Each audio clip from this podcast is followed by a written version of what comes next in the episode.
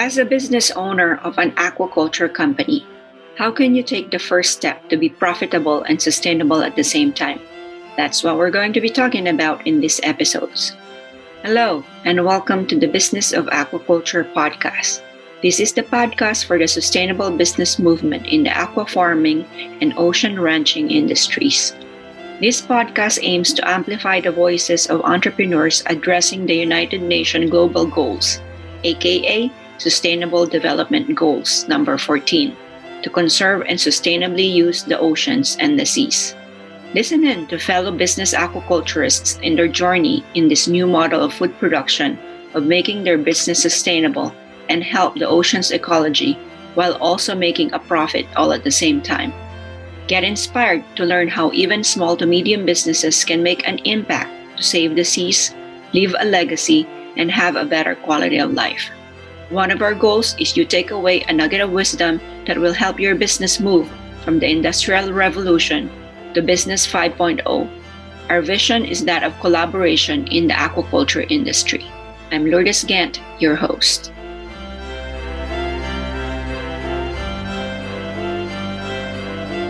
Welcome to season five, episode nine of the Business of Aquaculture podcast. This episode, we have Claire Pribula and Heather Courtney. They are experts in the industry who I have very high regard as masters in their industry.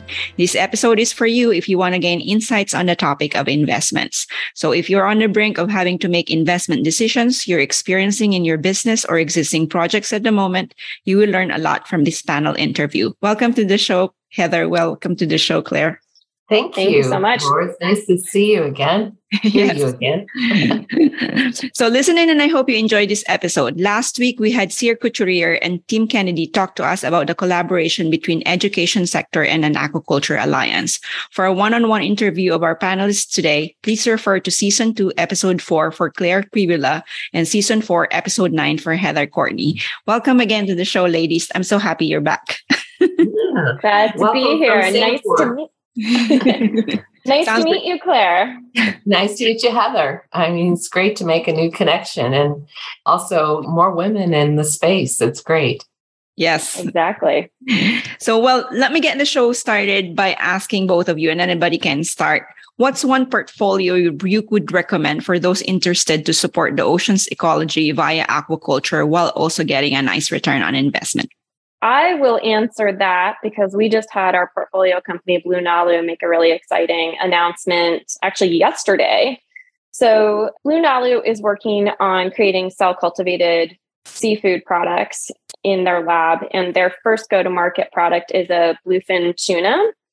And they figured out a way to create that meat in suspension instead of using adherent techniques, which the majority of the cultivated meat industry is focusing on so they have been able to create a single cell suspension and they've also created a lipid loading technology that allows the muscle fiber to actually maintain fat.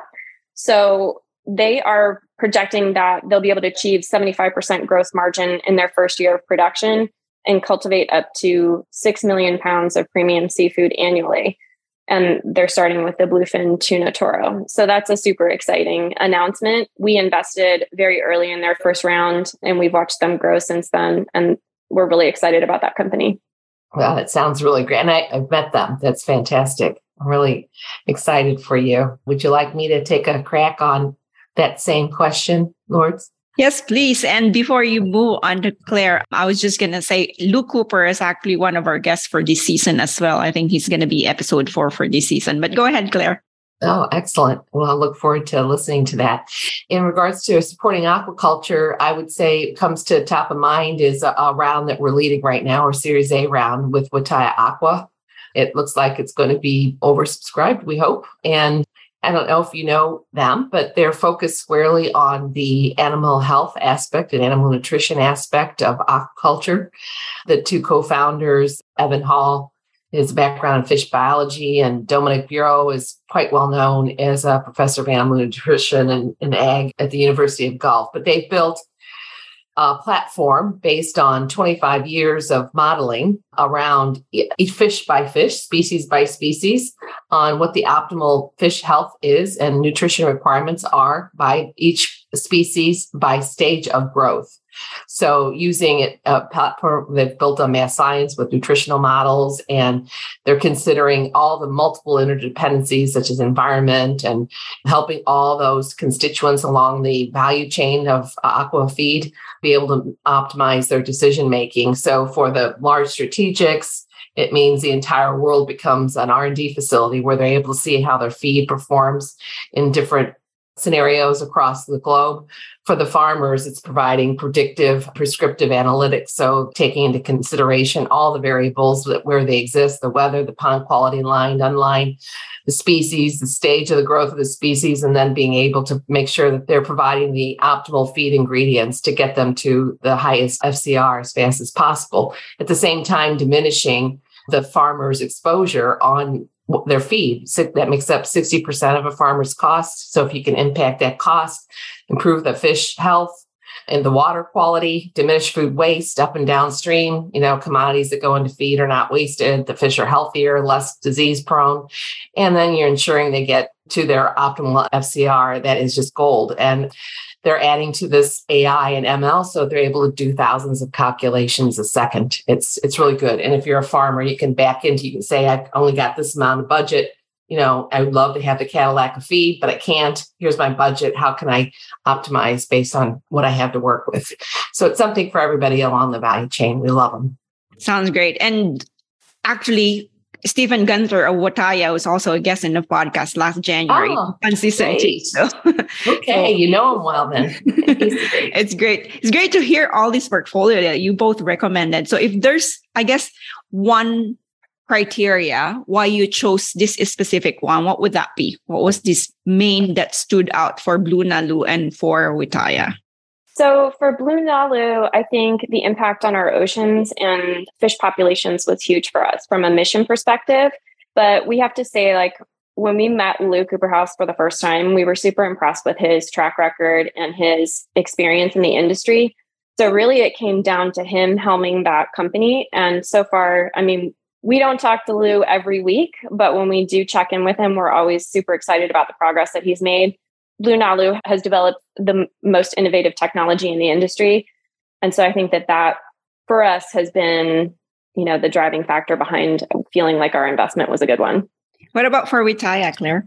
Well, initially, I think it's because, you know, the demand that we all have or are having on traceability. You know, we want to know how the fish are being raised, what they're being fed you know, in 20 to 25 years, nutritional health is going to be just a given. You know, you're you're going to know what actually the fish or seafood has eaten and if they've how they've been raised and whether they've had antibiotics and and that kind of transparency is what this platform is allowing and then on top of it the whole carbon footprint i mean now Wittaya has just announced their platform to track the carbon footprint of fish all the way back to the commodity of feed. So that kind of impact that can be captured is gold as well.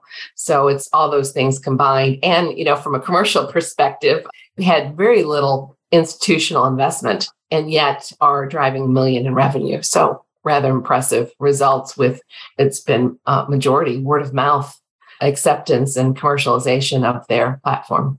Well, thank you both for that very good insight. So my next question then becomes for I guess I was going to say aquaculture businesses, but I guess just business in general looking for investors. What is your kind of magic pill? I call it step by step, maybe top three action plan so that they can go to the next level.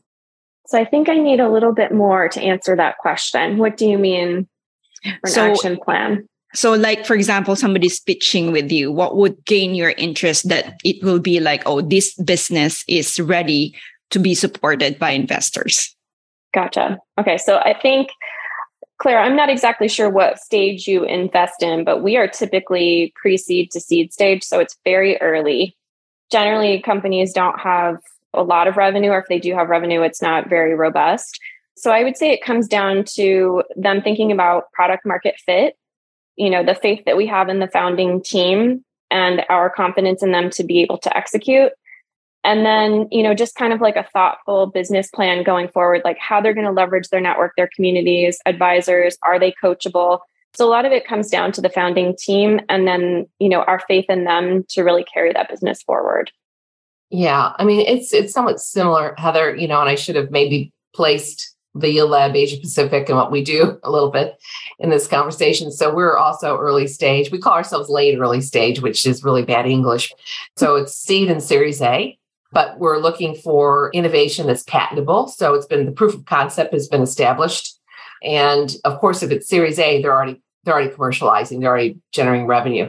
So we can come in either, we don't have to start at seed and then progress. We can come like we did with Wittaya at the Series A round and lead. So we're looking for that. We're looking also at the founders. We're looking at, you know, where they're going to be in 20, 25 years. And we're looking at, you know, how is what this company doing driving inefficiencies out of or efficiencies into or transforming an industry. So we're all out of the industry for, you know, 30 years in our careers, and we've got a really vast, relevant subject matter expert advisory network that we can pull in. And and can we help? It's not it, not just about the capital. That's great, but can, how can we add value to this innovation? So those are the sorts of things that we assess.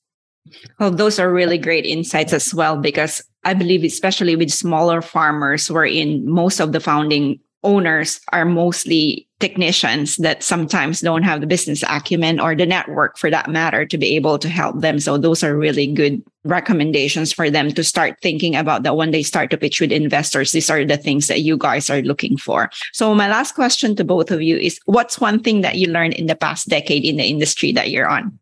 Specifically for cellular aquaculture, the importance of thinking about raw ingredients going in. So, Claire, you kind of talked about is it FCR ratio? Am I getting that right? Feed conversion ratio, um, yes. Yeah. So, whether or not you're using a bioreactor to create animal meat or you're using an animal to create animal meat, you have to think about what goes into the process, right? So, in the same way that you think about what are you what are you feeding your animals high quality food to create high quality meat the same kind of goes for aquaculture. So you put high quality ingredients into a bioreactor in order to maintain cell health and also thinking about how many things out of that equation can you remove animals from, right? So there's a lot of companies out there that started out trying to figure out how to use a media that does not use FBS or fetal bovine serum in order to grow cells. And we've, as an industry, we've kind of cracked that code. But now we're working on more granular details of the process, like removing growth factors or changing those growth factors from animal derived to plant derived or fermentation derived growth factors.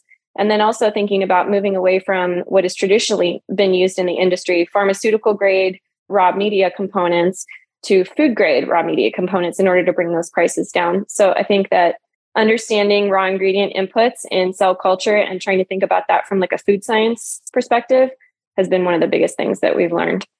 Go ahead, Claire. From my past, because uh, you know when I when we kind of talked before this podcast, I was thinking, gosh, over the last ten years in regards to aquaculture, I can't say that I've been in aquaculture for ten years, uh, but as far as ag tech and definitely technology, my career's been across technology for the majority of my career. And so what I took away as an answer to this question was really, you know, the importance of data and analytics and just about everything that we're looking to transform to improve efficiencies. And that includes across agriculture, within animal health, in alternative proteins. It's it's so ironic that nutrition, which is core to our survival, is this last trillion dollar industry from a technology perspective to be transformed and and aquaculture I've come to learn is, you know, a lot of the barriers have been, it's just difficult. It's been terrestrial. You know, you're not able to see what's going on under the water in the ocean. So you're having to understand variables that aren't understood and having to make prescriptive components that need to be hypothesized. So having just done an aquaculture challenge, the good news is, is what I've learned is that despite what industry is saying, you know, where's the aquaculture innovation? It's there. We were able to see in our challenge a lot of respondents come out, 150 applications. We selected eight. So that's the good news. So whether it's the use of technology on land, RAS solutions or self contained vertical shrimp farms that can provide high quality shrimp in a desert or eliminating the many disease that plague the different species and, especially in an intense production environment. There is innovation that's being created that's helping this which is going to be important for us to protect the ocean and stay ahead of, of global demand. And traceability is no longer a dream or just a way to differentiate ourselves it's now demanded by this generation of consumers and and i think that that's been what's been a big awakening to me. Well, I lied. I thought that was my last question, but that sparked one last question that I was going to ask was what do you think is something that will not change? I know everybody is going to be talking about future trend or what we'll learn from the past, but something that will be constant. Because I always say that, you know, in business, there's these new things, but there's just some things that are constant. What would that be for both of you? I think probably for me, and this is something that I've grappled with. I mean, I'm a 25 year vegan, so this is hard for me to say, but I think that the demand for meat, and that's fish included, is not going anywhere, right? We've got a rising number of middle class, especially in Asia. And with increasing middle class, that allows people to eat more meat. And that's the trajectory that we've seen increasing. So by 2050, we're going to have 10 billion people on the face of this planet and we're going to have to figure out how to feed them sustainably while maintaining planet health. And I think that understanding that the demand for meat isn't going anywhere and embracing that as part of our investment thesis into companies like Blue Nalu, Avant Foods, and focusing on the health benefits of fish and how we can feed people both sustainably and healthfully. That's been a challenge for me to digest, I guess, but I've gotten there. That's a good answer, Heather like I said before, there's no one hammer, one nail that's just going to get us there and solve every single thing we need to do to make sure there's enough calories on this planet. I think one thing that cannot be denied is that the majority of our food is coming from smallholder farmers. And it's something we don't, you know, we want them to succeed. No smallholder wants to be a smallholder. We want them to be more productive. It's a whole different way to, to monetize and innovation because it's not going to be the smallholder that's going to pay for it. So that's something that is not going to change. And we should want to embrace it and help them. 80% of our food is coming from them. That's one constant. And also, you know, supply chain. It's still a challenge. There's enough food grown on this planet so that everybody should be food secure. It's just not making it to its final destination. And the more efficiencies that we can drive in supply chain with we've got one company Demudo that's focused squarely on that and making it much more easy for lower cost for constituents to get into a supply chain with full traceability and be accountable on where there's a problem in it, the better will be. So enough food is being grown. We're just not getting it to its final destination. The food waste needs to be eliminated. Well, thank you both. My biggest takeaway from our conversation today is when we were talking about impact. I think that's also one thing that's not going to go away that's going to stay because in any organization or business the vision is still the main driving force of why the business exists and so thank you again how can our audience get in touch with you for me they can send me an email heather at alwyn capital alwyn is spelled a-l-w-y-n heather at alwyncapital.com. Find me on LinkedIn. I'll answer emails or drops in my uh, LinkedIn inbox. And for me, it's Claire Pribula is my name. My email is really simple. Unlike my last name, it's claire at theyieldlab.com. And I'd, I'd love to hear from you or connect with me on LinkedIn. And Heather, it was really good to get to know you. And oh, Lord, yes, you will you. be my next LinkedIn ad.